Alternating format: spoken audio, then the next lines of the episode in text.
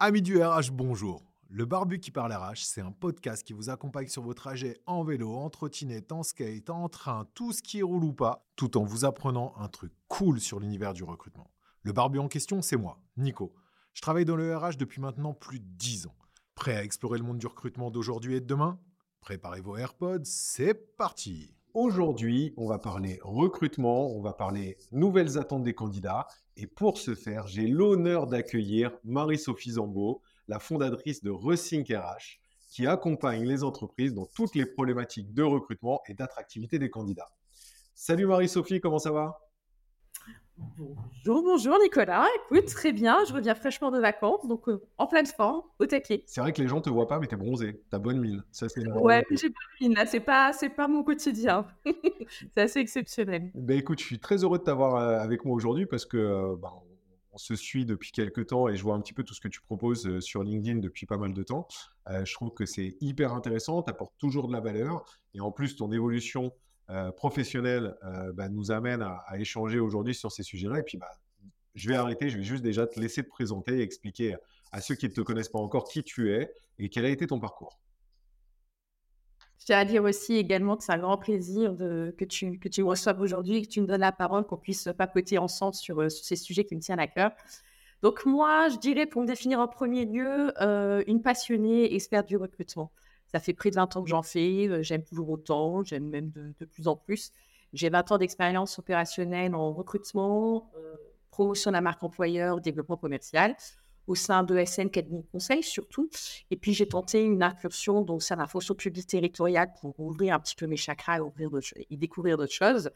Et puis oui, je me suis lancée dans une nouvelle aventure il y a quelques semaines, mois, où j'ai créé mon cabinet de conseil, recrutement, marque employeur, Racing RH pour accompagner les, entreprises privées et publiques. Et puis mon petit slogan, c'est euh, pour un recrutement résolument plus équitable, objectif et performant. Hyper intéressant, surtout quand on sait que les entreprises en ont besoin, clairement, hein, parce qu'elles savent qu'il faut bosser, mais elles ne savent pas vraiment trop où aller. Euh, donc, je vous mettrai en lien en commentaire euh, du podcast et vous retrouverez tous les liens pour découvrir le profil de Marie-Sophie et, son entreprise et son, cabinet aussi RH. Mais on, va rentrer dans le vif du sujet. C'est-à-dire qu'aujourd'hui, on sait qu'il y a des grosses problématiques de recrutement. On sait que les entreprises ne savent plus vraiment trop comment discuter, c'est d'ailleurs ce qui fait qu'on a du travail, hein, on est bien d'accord, comment communiquer avec, avec les candidats. je vais, je vais, te poser une question, c'est comment tu sens toi aujourd'hui le marché de l'emploi? Comment tu l'analyserais aujourd'hui, le marché de l'emploi? Bonne question. c'est pour ça que je te la pose. Euh, alors oui, alors moi je suis très très chiffre. Voilà, j'adore le recrutement, mais j'ai aussi une autre, une autre marotte, c'est très très chiffre. Donc je vais citer quelques chiffres pour donner un, petit peu ce que je pense euh, du marché de l'emploi et qui reflète. Il y a 61% des recrutements qui sont jugés difficiles par les organisations en 2023. Ça, c'est le résultat de la dernière enquête euh, BMO, la fameuse besoin en main-d'œuvre de, de, Pôle emploi, qui, qui est parue en début d'année. Donc, 61% c'est 16 points de plus par rapport à, 2021. C'est un record historique. C'est énorme. C'est énorme. Clairement, 61%, c'est énorme. Ça fait presque deux tiers des entreprises. Vraie problématique et que, comme tu disais, bah, les organisations, voilà, elles seront un peu désemparées ou désœuvrées et, et c'est compliqué pour elles. Et à côté, un autre chiffre qui est intéressant, c'est qu'il y a 58% des candidats qui pensent que le marché est désormais, dorénavant, à leur avantage. Ah, ça, c'est intéressant parce que j'avais vu une, une stat aussi, toi qui aimes bien les stats. J'avais vu une stat il n'y a pas si longtemps, euh, je crois que c'était il y a 6-7 mois, qui disait qu'il y avait plus de 75%, non, près de 75% des candidats qui pensaient que les RH avaient l'avantage dans le, dans le process de recrutement. Et il y avait 76% des recruteurs qui pensaient que les candidats avaient l'avantage dans le process de recrutement. Donc le truc pour réponse quoi. Ce qui veut dire que chacun pense éventuellement à un avantage, voire l'inverse. Mais en fait, ça veut dire que c'est assez biaisé euh, et que voilà, on voit toujours les choses avec son prisme personnel. Mais là, c'était des chiffres qui montrent que les recrutements sont jugés plus difficiles. Les candidats trouvent que le marché est davantage, ils sentent qu'ils sont plus en position de force, que le marché a leur avantage. Et puis, un autre chiffre aussi, et, j'arrêterai pour l'instant sur les chiffres, c'est que le turnover en France, il est à 15% aujourd'hui, et donc il a doublé en 20 ans. Donc ça, c'est aussi une, une, problématique, à savoir les recrutements sont plus difficiles, il y a beaucoup plus de volatilité de la part aussi bien des candidats que des collaborateurs, puisque le turnover, voilà, a doublé. Et, et donc, forcément, c'est beaucoup plus compliqué. Pourquoi Je me fais les questions et les réponses? Parce que les entreprises, elles représentent de moins en moins une finalité pour les collaborateurs. Et ça devient de plus en plus une simple phase dans leur trajectoire professionnelle. Et donc ça, c'est un nouveau fait qui est à prendre en considération. J'aurais tendance aussi à dire sur le turnover que, alors que j'adore le recrutement, mais qu'en fait, c'est un triptyque. C'est Thomas Charda qui en a parlé à plusieurs reprises. Il y a un triptyque qui est recruter, attirer, fidéliser, engager. Et en fait, souvent, les organisations se concentrent sur la première phase, qui va bien, on recruter et attirer. Mais si après, le reste ne suit pas forcément, ça se transforme en tonneau des Danaïdes et puis, et puis les forces de recrutement s'épuisent et reviennent sans cesse à la charge. Donc, il faut aussi travailler, certes, sur recruter attirer, mais sur, le, je dirais, le, service après-vente du recrutement. Oui, et, puis d'ailleurs, pour compléter ce que tu dis, le fait de ne pas travailler correctement sur ta rétention des talents et sur, sur toute ta partie reco et qui va en aval, en fait, de, de, la première partie, ça joue à terme sur cette première partie. Sur énormément. C'est énormément et c'est par moment le message que j'essaie de faire passer quand on, venait vers moi, voilà, quand j'étais en poste sur des postes plus opérationnels, en disant, bien évidemment, telle personne, telle personne est partie, on va se remettre en recherche voilà, pour trouver le talent, la bonne ressource pour porter l'émission, etc. Mais au bout d'un moment, il faut s'interroger pourquoi les personnes partent. Parce que si ça se reproduit très souvent, si une annonce est visible trop régulièrement, forcément, ça a un impact sur les candidats, sur l'image qu'on donne de l'organisation à l'extérieur. Et après, ça se transforme en cercle vicieux. Ça devient de plus en plus difficile d'attirer des candidats, etc. Déjà que les annonces euh, Golden Bee disait que c'était 0,88 candidatures euh, reçues quand on publie une annonce euh, en 2022 en France. Donc si en plus on la publie régulièrement, là c'est un peu, c'est un peu catastrophique. J'avais pas cette stat de Golden Bee hyper intéressante sur 2022. Ça c'est cool. Ça, c'est une belle stat. Euh, donc, d'après ce que tu nous dis, et je suis, d'ailleurs complètement d'accord, hein, mais, euh, mais d'après les chiffres que tu nous, proposes, ce qui est d'assez intéressant à voir, c'est qu'en gros, on voit que les entreprises galèrent, on voit que les candidats sentent qu'ils ont la main sur le recrutement, on voit aussi qu'il y a une plus grande turnover, et j'aime bien ton approche qui est de dire que l'entreprise n'est plus une finalité, mais c'est plus devenu un, comment dire, un passage en fait dans, la vie des collaborateurs, je trouve ça assez intéressant. Mais du coup, je vais te poser la deuxième question. Pour toi, c'est quoi les principaux blocages des candidats et les principales du coup attentes des candidats pour pouvoir être recrutés? Parce qu'on va plus se poser, même si on, a bien entendu ton triptyque et on est bien d'accord qu'il est hyper intéressant. Aujourd'hui, on va plus prendre ton expertise sur le côté attractivité et recrutement. Et pour toi, aujourd'hui, c'est quoi les blocages en fait qui font que les candidats ne postulent pas et c'est quoi leurs attentes qui feraient que les candidats postulent? Alors, le fait que les candidats postulent ou ne postulent pas, déjà, on va dire, on en met la, l'approche directe. vu que c'est postule, on va mettre la chasse, le, sourcing et l'approche directe de côté. Donc, ça va être les offres d'emploi. Ça, c'est aussi un sujet qui me tient à cœur. Là encore, désolé, je reviens sur une étude, mais je pense que tu dois connaître, tu n'as pas pu passer à côté, c'était Day Work, qui s'est amusé à mettre en relation les attentes des candidats sur les offres d'emploi versus les pratiques des recruteurs. Et là, c'est extrêmement éclairant, pour pour pas dire par moments où ça fait un peu peur. C'est-à-dire que le truc number one que les candidats veulent voir sur une annonce, c'est le salaire. La rémunération à 87%. Ben ouais. J'avais bon. Bravo. Ben oui, comme euh, tu es, comme euh, les candidats, les collaborateurs, c'est important. Hein. Et pourtant, ben, c'est indiqué systématiquement par les recruteurs dans, et encore, je trouvais que c'était surélevé comme chiffre, 30% des cas. Ah ouais, c'est vraiment très plateau. 87% des candidats veulent que ça apparaisse pour pouvoir se positionner et dire si oui ou non ils vont postuler. Et au mieux, 30% des, recruteurs euh, l'indiquent. Donc euh, là déjà, voilà, ceux qui cherchent, voilà, petit conseil gratuit, ceux qui veulent améliorer euh, le retour sur les annonces et leur recrutement, indiquez la rémunération dans vos annonces et vos offres d'emploi. C'est une, attente forte de la part des candidats. Aujourd'hui, ce n'est pas extrêmement pratiqué et en plus, ça va vous permettre de vous démarquer vis-à-vis de la concurrence. Et en plus, eh ben, ça va, à horizon 2027, ça va être une obligation légale puisque c'est une directive de la Commission européenne. Et donc, euh, d'une manière ou d'une autre, globalement, il va falloir, euh, falloir s'y mettre. Donc, autant euh, ne pas le faire en rechignant à la fin de l'échéance et prendre les devants et le faire tout de suite bah, ce sera positif pour les candidats. Ce qu'ils veulent aussi, euh, et là aussi, c'est dans l'absolu très simple, en tout cas pour les organisations, je trouve, ce qu'ils veulent, c'est avoir une visibilité dès le début, dès la lecture de, l'annonce, du processus de recrutement. Ils veulent savoir euh, le nombre d'entretiens, sous combien de temps euh, ils vont être contactés, le processus, voilà, tient en une, deux, trois semaines, ce genre de choses. Donc là, c'est un souhait pour 66% des candidats. Et le processus de recrutement, il est mentionné 20% des cas. Là encore, on a 66 attentes des candidats et 20%. Dans 20% des cas, les recruteurs le mentionnent. Donc là, il y a une vraie marge de progression. Ce n'est pas forcément très compliqué. La seule, parce que je vais pas faire ma naïve, pourquoi est-ce que des organisations ne le font pas? C'est parce que par moment, ils n'ont pas des processus qui sont hyper cadrés et structurés. ils ne peuvent pas dire dès le début, ça sera un, un, en deux ou en trois entretiens. Ou alors, c'est je veux pas forcément m'engager et dire que ça va être en, trois semaines, alors que peut-être ça peut dériver, ce genre de choses. Mais justement, le fait de se dire c'est important pour les candidats, donc je me force à structurer mes processus, à communiquer dessus, donc après je suis obligé de me tenir, c'est euh, très intéressant. Donc ça, c'est déjà deux leviers voilà, qui seront simples à mettre en place et qui vont permettre de répondre aux attentes des candidats, la rémunération, le processus de recrutement et après évoquer les sujets de culture d'entreprise et de politique de télétravail. Ça, il faut que ça apparaisse sur l'offre d'emploi aujourd'hui, mais bon, on devait le je, prendrais plus euh, les, aspects que tu as donnés comme des blocages. C'est-à-dire que pour moi, c'est des choses qui vont faire que les candidats ne vont pas postuler, plus que plus qu'ils vont postuler.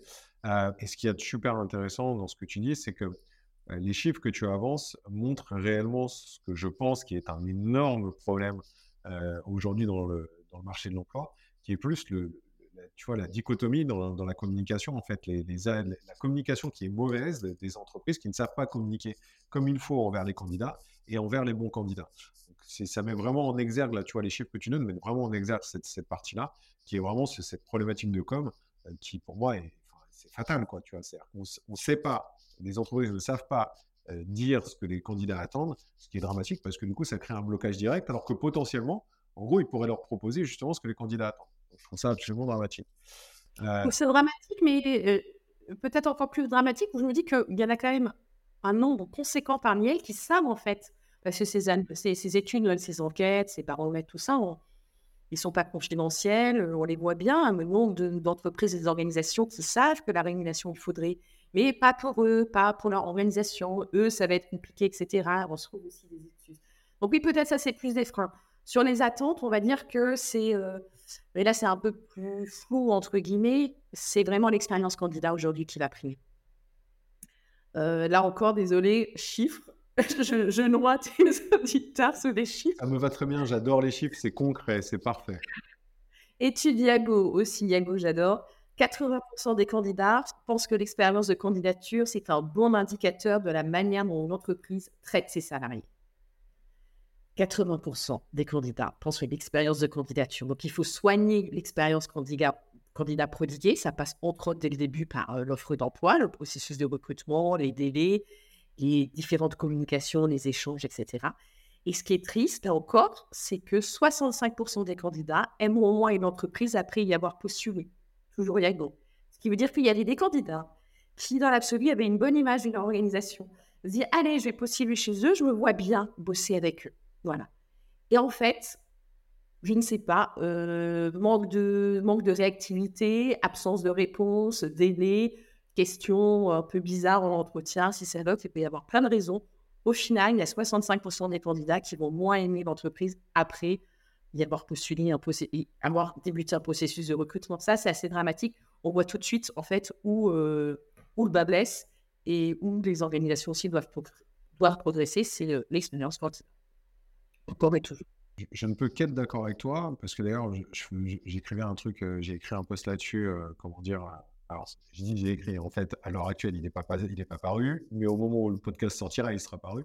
sur, le fait que, sur le fait que, tu vois, pour moi, l'expérience candidat, c'est la base de l'expérience collaborateur. Donc, tu ne peux pas dire que tu vas considérer tes collaborateurs, ce qui est une attente forte en fait de tes, de collabs, si tu, de base tu ne considères pas tes candidats. Donc, pour moi, ça passe par là. Je suis complètement d'accord avec toi. Euh, c'est primordial en fait de travailler cette expérience candidat. Je rajouterai, je pense, un chiffre, parce que du coup, tu es très chiffre, donc je vais rajouter un chiffre, que je pense qui est intéressant, qui doit venir aussi potentiellement de la même étude Iago, qui est que ce qui, moi, ce qui m'a fasciné, c'est que 34% des, candidats qui ont eu une bonne expérience candidat, mais qui n'ont pas été pris, repostulent dans la même entreprise sur une autre offre ou plus tard quand ils ont acquis plus d'expérience ou plus de trucs. Donc ça montre réellement en fait que le côté attractivité en fait joue énormément euh, corrélé avec cette, expérience candidat. Bah oui, l'expérience candidat encore et toujours. Euh, c'est en lien, les, gens font un lien, ils ont bien raison entre l'expérience candidat et l'expérience collaborateur qui, sera vécue. Et puis après, bon, là, on va dériver un peu, mais euh, la marque employeur, oui, je pense que c'est un sujet qui nous intéresse tous les deux. Mais attention, pour attirer aussi des candidats, il faut pas, c'est pas juste des paillettes, etc. Il faut que ça soit cohérent. Et, toi, qui a du coup qui accompagne les entreprises sur cet aspect-là, sur ce côté marque employeur, tu découvres un petit peu ce qu'ils proposent à l'intérieur et ce qu'ils mettent en avant. Pour toi, concrètement, dans une entreprise, qu'est-ce que les entreprises peuvent donner euh, aux futurs collaborateurs, donc peuvent proposer aux candidats, euh, qui correspondraient à leurs attentes? Parce qu'on on a, c'est bon, ce côté euh, QVT, baby foot, c'est bon, c'est fait, c'est de côté, il n'y a pas de souci. qu'est-ce que les entreprises peuvent aujourd'hui proposer d'autre? Alors, les chiffres montrent que normalement, c'est plutôt en dehors du salaire. Hein. Bien évidemment, le salaire toujours. Oui, ça reste number one. Parce que là encore, j'ai regardé pour préparer notre échange. Ça reste number one et je pense que ça va encore gagner des points avec le, contexte d'inflation qu'on a aujourd'hui. Ça avait un peu baissé, c'était l'équilibre vie privée, vie perso qui, suite au Covid, avait pris le dessus. Et là, vu qu'il y a un peu plus de difficultés financières et des problématiques de pouvoir d'achat, bien évidemment, et c'est assez logique, c'est le salaire qui est, qui est revenu en, place number one. Mais sinon, l'équilibre vie privée, vie personnelle, donc euh, les, organisations grandes ou petites, ou voilà, si elles ont mis en place des choses particulières par rapport à cet équilibre, euh, il faut qu'elles mettent en avant par rapport au télétravail, à la flexibilité, euh, également s'il y a des avantages particuliers, tout ce qui est aussi mutuelle, prévoyance. ça fait penser à un poste de Florence Bernier qui a écrit voilà, ah, dernièrement en disant quel est vraiment l'avantage le plus intéressant et on n'y pense pas forcément, mais avoir une très bonne mutuelle euh, et prévoyance euh, pour un collaborateur, euh, voilà, c'est très protecteur et c'est quelque chose d'indéniable.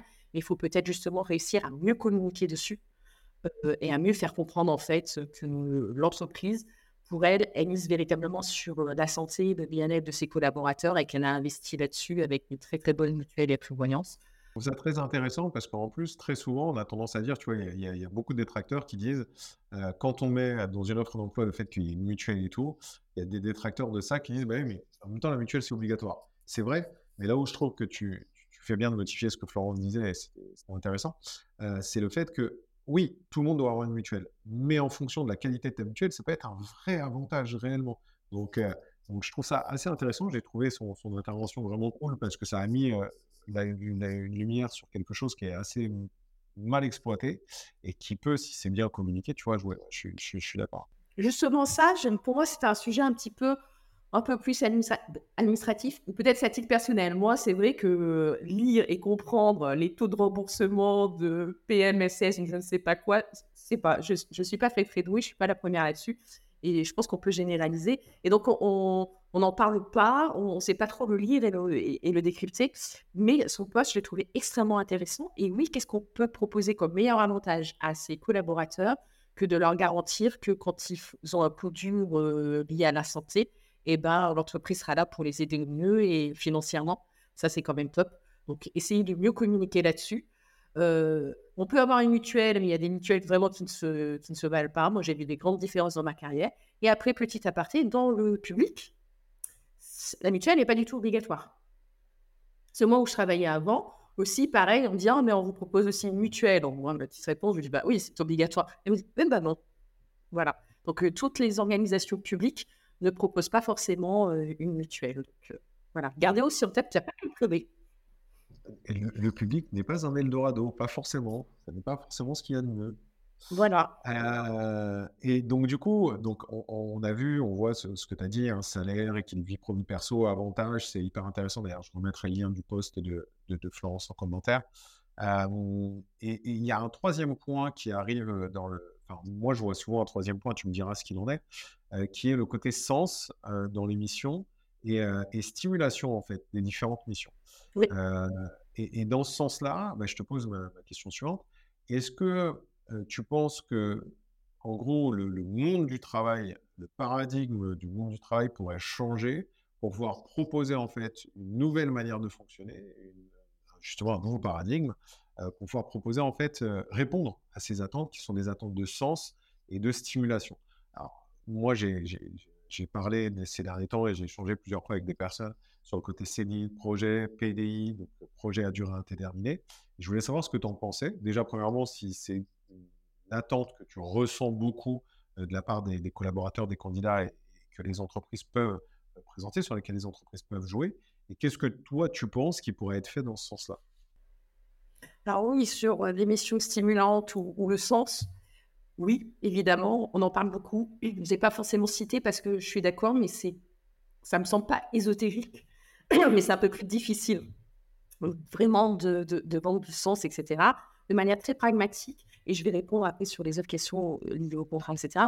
De manière très pragmatique, je dirais que ça peut se véhiculer dans, lors d'un processus de recrutement, échange, etc., par, euh, par justement une vision claire du poste qu'on va donner, du contexte, pourquoi on l'accélère, quel est l'objectif véritablement euh, du collaborateur, quels sont ses principaux objectifs, comment on va l'évaluer dans un an, c'est-à-dire dans un an, voilà, sur quoi on va t'évaluer et dans quelle mesure on va dire oui, tu as été performant ou non, et tout de suite le dire dans euh, des perspectives d'évolution, dans 18 euh, mois, 24 mois, 36 mois, et lui montrer des exemples de personnes en interne qui ont une mobilité.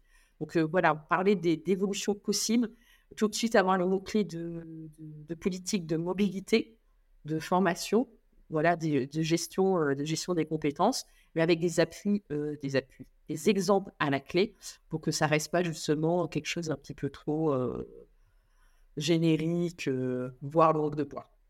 Sur les contrats, euh, sur le contrat que tu as évoqué, sur voilà, tout ce qui est CDI de projet, c'est. Au départ, moi, je voyais plutôt un avantage pour les, pour les employeurs, parce que c'est y a plus de souplesse et de, et de flexibilité, parce que ça leur permet d'ajuster la durée effective du, contrat euh, véritablement leurs besoins. Ça leur génère aussi moins de charges administratives, une gestion plus light. Euh, il n'y a pas de versement de de précarité. Ça peut aussi limiter bah, les, contentieux sur les fins de contrat où c'est vraiment le moment où il peut y avoir euh, des conflits. Euh, donc au début, voilà, moi j'avais une, image en disant oui, ben, pour, pour l'employeur, c'est sûr que c'est intéressant. Queen du, salarié et des collaborateurs. Alors, pour une certaine population, j'aime pas forcément rentrer sur des catégories d'âge parce que je trouve qu'à part moment, voilà, on met justement des gens dans des cases. Donc, je vais pas dire forcément les millennials, etc. Mais pour euh, certaines personnes, c'est intéressant pour elles parce qu'il y a justement le côté de mobilité. Elles vont pouvoir gagner euh, voilà, plus facilement euh, de l'expérience, engranger de l'expérience.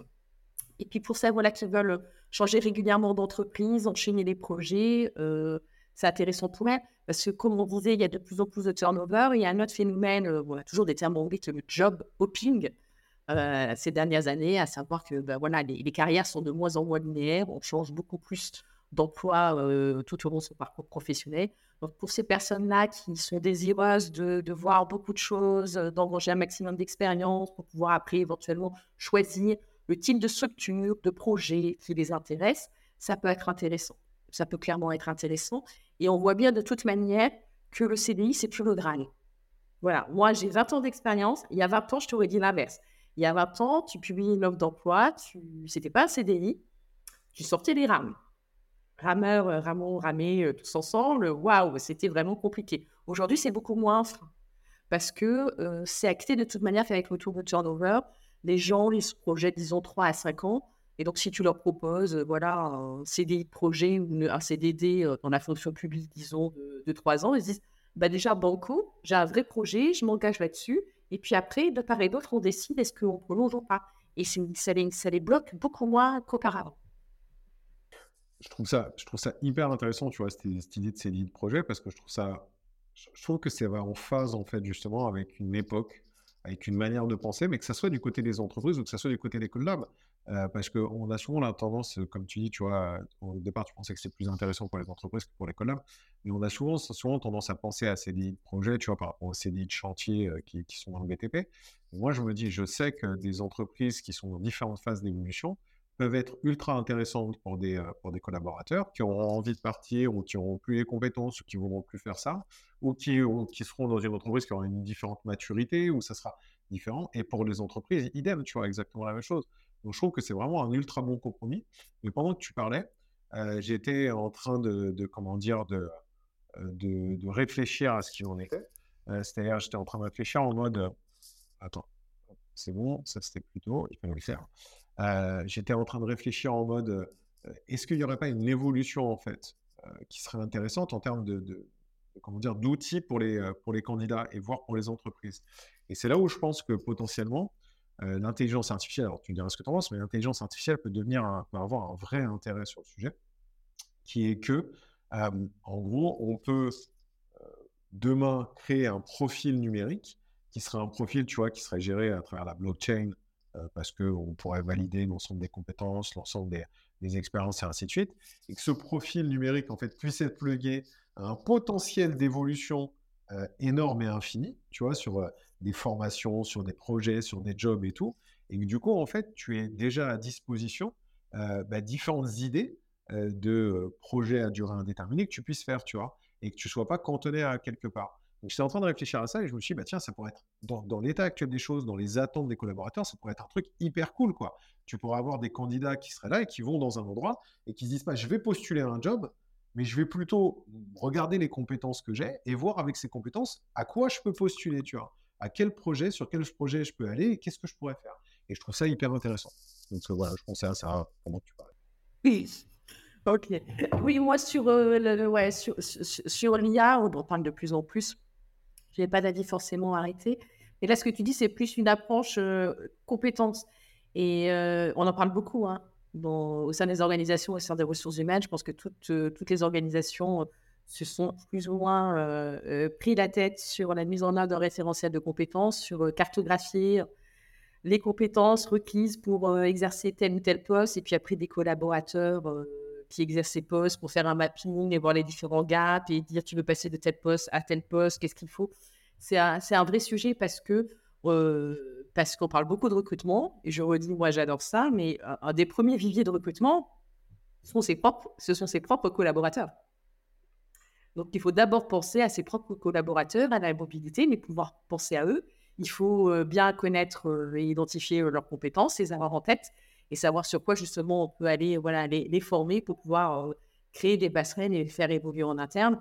Et là, on règle, on règle cinq problèmes de recrutement. Et puis sur la partie fidéliser et d'engager, si vraiment on a une politique de mobilité qui est performante, c'est vraiment gagnant pour toutes les parties. Hein. Et tu sans se concerter, tu m'as fait une passe des phénoménale. Parce que depuis quelques mois, je développe, euh, je pilote une boîte qui, s'appelle Oak, qui développe un outil qui s'appelle Oak, un outil de mobilité interne et de gestion des compétences simplifié par l'IA. Et c'est exactement ce qu'on fait. On crée des profils numériques, donc là pas sur la blockchain, mais qui permettent en fait euh, la, comment dire, la mise en relation des profils avec les offres en mobilité interne et avec les formations proposées. Et tu fais un match de tout ça et tu vois qui peut correspondre à ton offre ou tu vois qui peut correspondre à ton offre moyennant une formation en gros, tu, dynamises grave ta politique de formation et ta politique de, de, comment dire, de mobilité globale et d'évolution interne euh, grâce à l'IA. Donc, tu m'as fait le passe merci beaucoup, même si n'était pas prêt. Mais de moi, ça me tenait à cœur parce que je veux bien euh, que le recrutement, c'est dommage que souvent le premier réflexe soit d'aller chercher à l'extérieur. Voilà, c'est triste. Il y a des personnes justement en interne et il faut penser à elles et les faire évoluer. Et puis justement, on va les fidéliser. Et puis ça va être génial sur l'engagement, sur après notre image et marque employeur, la culture d'entreprise. Il faut y aller à fond sur les politiques de mobilité. Mais il faut, prendre le temps de se poser dessus et de cartographier, d'identifier les bonnes compétences des collaborateurs et requises pour exercer tel ou tel poste. Ça, c'est sûr que voilà, c'est prérequis. Bon, c'était, parfait, je n'en dirai pas plus. Écoute, c'est, top. Je vais te poser la dernière question, et là, c'est, euh, comment dire, c'est radio libre, parce que je suis curieux d'avoir ton avis sur le sujet. c'est quelle est ta vision pour toi, quelle est ta vision actuelle, en fait, du futur of work Ça m'intéresse beaucoup, parce que parle beaucoup de futur of work, on sait qu'il y a beaucoup de choses qui évoluent, on parle d'IA, on parle de, plein de choses, et, et, je suis assez curieux, tu vois, surtout toi qui bosses avec, avec tout un tas de boîtes différentes, qui est du public, enfin, qui, qui est privé sur le public et ainsi de suite, et que là maintenant qui, qui refondent euh, RH. Euh, je, suis assez curieux de voir comment tu vois, tu vois l'avenir euh, du, du, du work, future of work et ou l'avenir du recrutement oh, une paire, j'ai commencé par le recrutement. ça me laissera le temps de réfléchir à work, qui est effectivement bien, bien large. Sur l'avenir du recrutement, euh, moi je suis optimiste de toute manière, par nature je suis optimiste, et puis je suis euh, d'autant plus qu'en 20 ans j'ai vu quand même les choses évoluer énormément, et évoluer dans un sens positif. Je ne dis pas que tout est parfait, il suffit euh, voilà, d'avoir été candidat et pour, pour s'en rendre compte qu'on a tous été confrontés à des absences de réponse ou des processus qui pas top. Mais ça, a vraiment progressé. Depuis les 15 dernières années, 20 dernières années, on a des approches qui sont plus proactives vis-à-vis des candidats, avec le sourcing, les réseaux sociaux professionnels. On a quand même, même si on l'a évoqué, c'est perfectible, plus d'attention qui, est accordée à l'expérience candidat. Et à 15-20 ans, en fait, le rapport de force, il était tellement à l'avantage des organisations que l'expérience candidat, elle s'en moquait un petit peu. Hein. Il fallait aller sur le site de l'organisation, remplir 10 000 pages avec plein de questionnaires, refaire des copies-collées de CV. C'était un petit peu l'enfer. Donc, il y a quand même plus attention accordée à l'expérience candidat. Justement, ce rapport de force recruteur-candidat, c'est équilibré, voire même il tend à s'inverser, en tout cas pas pour tous, mais pour certains profils qui seront extrêmement recherchés, qui peuvent un peu plus imposer leurs conditions. Et il y a une professionnalisation du métier qui est enclenchée parce que le métier de recruteur est un des rares métiers où il n'y a pas forcément de formation qui soit purement dédiée au recrutement. et donc là, on voit beaucoup de choses qui se passent avec, comme l'école du recrutement ou d'autres, d'autres organismes, d'autres formations qui vraiment dispensent des formations et procurent un bagage, un minimum déjà de bagage aux recruteurs pour avoir un socle commun. Donc ça c'est très très bien. On a cette professionnalisation du métier, on a plus attention accordée à l'expérience candidat, la montée en puissance du copywriting, on le voit bien avec de plus en plus de recruteurs dont je fais partie qui euh, prennent la parole sur, euh, sur LinkedIn et c'est une bonne chose. Et puis ces compétences en copywriting elles vont se répercuter dans les annonces de recrutement et dans les messages d'approche. Euh, mais dans voilà, mais c'est c'est en progrès, work in progress, mais c'est pas parfait. Moi, j'aimerais beaucoup que ça continue vraiment et encore plus fortement et qu'on aille à mort sur tout ce qui est la sensibilisation bicognitive dans le recrutement et le, bruit que les recruteurs, les parties prenantes, d'ailleurs pas que les recruteurs, toutes les parties prenantes de recrutement soient mieux formées et sensibilisées au biais cognitif et au bruit, aux critères, 25 critères de discrimination. On a encore trop souvent des questions qui sont illégales, qui se posaient en entretien, et pour l'expérience candidat, c'est lamentable. Ça serait bien aussi que euh, y ait euh, la méthodologie de l'entretien structuré. Là encore, pour moi, c'est c'est pas pour moi. S'il y a plein d'études qui montrent que c'est l'entretien qui a le plus de valeur prédictive, donc voilà, que ça soit mieux connu. Parce qu'en France, c'est l'entretien non structuré qui se taille la part alors que dans les pays anglo-saxons, c'est euh, diamétralement opposé. L'entretien structuré, c'est la norme.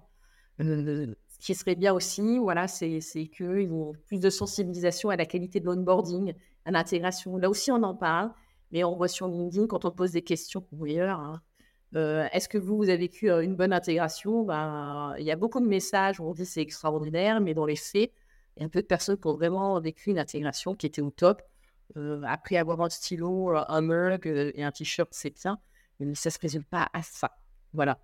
Et idéalement, alors si je fais un vœu, voilà, ça serait qu'il y ait en place, en mettre en place une certification ou bien un label, on va dire, pour valider et reconnaître la, qualité des, des, pratiques de tout recruteur. Parce qu'un recruteur, moi, pourquoi aussi j'aime autant mon métier, c'est qu'un recruteur, véritablement, il a aussi une, il a aussi, comment dire, euh, un impact sur la société, un impact sociétal. Il y a aussi ça comme dimension. Il y a une dimension sociale et sociétale, puisqu'on est le premier point d'accès à un emploi. On est le premier point de contact avec les candidats, et c'est nous, plus ou moins, qui leur donnons la possibilité de pouvoir défendre leurs chances pour accéder à un emploi.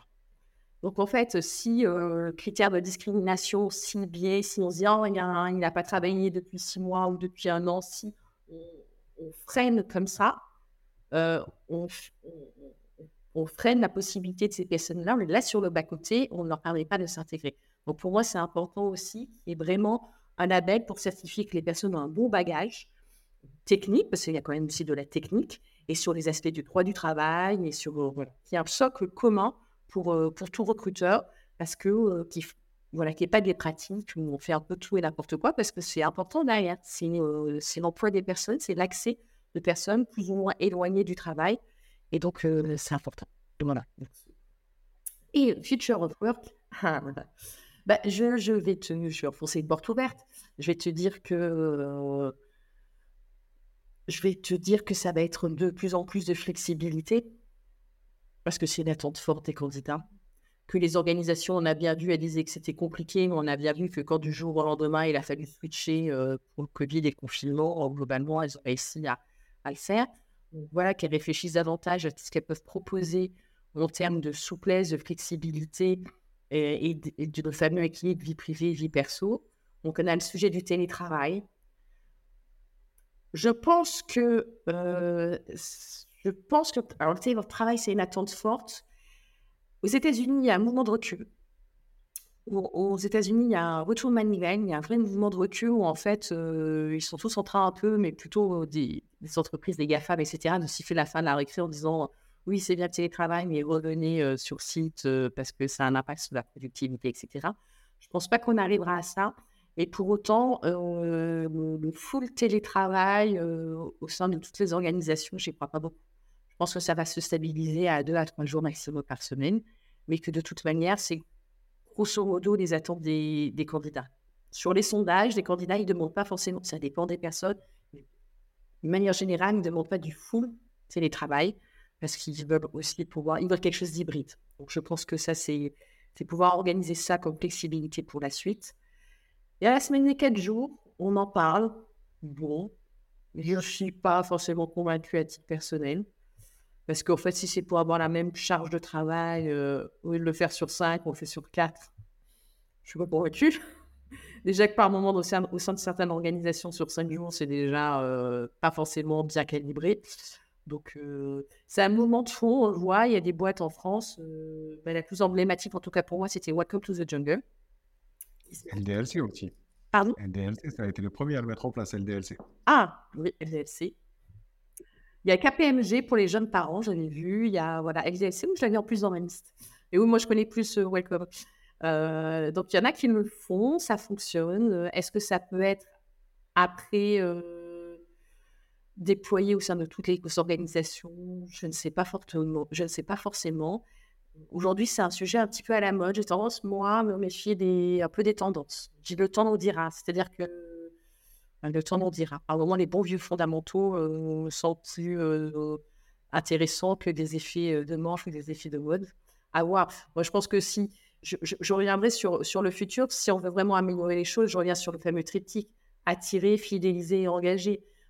proposer des semaines de quatre jours ou plein de choses si en fait on n'arrive pas à fidéliser, à engager des collaborateurs parce que la charge de travail, les conditions, la qualité du management, qui est très perfectible en France, ne suit pas. Tout ça, c'est un peu des gadgets. On n'est pas de l'ordre de la plante verte et du baby-foot, mais euh, ça ne résoudra pas non plus véritablement le problème. Donc, il faut vraiment plus acter sur, sur la qualité, la qualité du management et la QBCT ce qui est de cool, c'est que le futur of work que tu vois, moi, je, suis, complètement en phase avec. Déjà, sur la partie recrutement, parce que c'est un futur of work qui parle de formation, et c'est quand même nécessaire, euh, parce qu'on voit les formations RH, comme tu l'as dit à juste titre, ne sont pas des formations de recrutement. Et ça, c'est nécessaire parce que même s'il y a beaucoup de choses qui existent aujourd'hui, des formations, l'école du recrutement ou autre, ça serait bien que ça soit instauré, que ça soit mis en place dans les grandes formations RH, dans les écoles. Donc ça, je pense que c'est quand même une belle évolution qu'on peut attendre parce que le recrutement en tant que tel, c'est vraiment une grosse partie euh, prenante, même si recruteurs et RH ne font pas réellement le même métier. Il n'empêche que les deux sont imbriqués. Donc là-dessus, je suis bien d'accord avec toi. L'autre partie du futur of work que tu vois, moi je la trouve hyper intéressante, c'est celle qui remet l'humain au centre, que ce soit en termes des engagements collaborateurs, donc du fait de bien faire attention à tout l'aspect managérial, à tout l'aspect qu'on peut avoir à l'intérieur pour pouvoir fidéliser les collaborateurs, euh, que l'aspect, euh, comment dire, je sais ce que je voulais dire du coup, il y aura beaucoup de montage à faire les gars. Euh, j'étais en train de faire. Euh, ah oui, c'est ça. Euh, donc, je dis ce que je disais, donc je reprends ce que je disais. Du coup, le futur enfant que tu vois, je le trouve assez intéressant parce que c'est un futur enfant qui remet l'humain ensemble, que ce soit au niveau du management, de la considération collaborateur, de l'engagement des collaborateurs, qui passe aussi naturellement, comme tu l'as dit, par un équilibre pro-perso sur l'aspect de flexibilité des horaires de travail, sur l'aspect de télétravail, full remote, pas full remote, je suis d'accord. ça, sera, ça sera mis en place par les entreprises en fonction de ce qu'elles veulent. Il y en a certaines qui pourront mettre du full remote, d'autres qui ne le mettront pas. Mais ça dépend des postes, de Ça dépend des postes, ça dépend des boîtes, ça dépend des projets, ça dépend de plein de choses. Mais je pense que l'avenir vient, et tu l'as dit je te dis, en fait, viendra sur l'adaptation. Il faudra simplement s'adapter et comprendre en fait son audience, sa cible, ses collabs, et revenir sur un ADN et une culture qui correspondent aux deux. Donc ça va passer par une forte communication. Donc, euh, donc euh, je suis pour le futur fort que tu nous proposes, il est très bien. Parce que souvent, en fait, c'est des mots-clés, on parle de semaine de 4 jours, au télétravail, voire tout le monde sera freelance. Bon, tout ça va dans l'idée voilà, d'équilibre vie privée, vie perso, de souplesse, d'adaptabilité, mais après, euh, il n'y a pas, de toute manière, en tout, et encore plus là, voilà, moi, dans d'accompagnement des organisations, il n'y a pas de one size fits all. C'est faux de toute manière, il faudra faire du cas par cas et s'adapter aux, attentes des candidats, des collaborateurs et puis au métier de l'organisation. On ne peut pas exactement faire la même chose partout. Mais c'est sûr que ça va vers plus de, on va dire, de souplesse, de considération des attentes des candidats, des collaborateurs, et puis travailler vraiment sur donner envie aux gens de, rester au sein de l'organisation, de les fidéliser, de s'engager parce qu'ils s'y sentent bien donc ça, c'est facile à dire, mais pas forcément facile à faire. Et voilà, ça, le, futur, c'est faire en sorte que les gens se plaisent davantage au, boulot en France. Dans différentes enquêtes, là, j'ai moins les chiffres, mais je sais qu'on ne porte pas très, très bien, en fait. Les gens sont pas forcément les plus heureux en France au travail.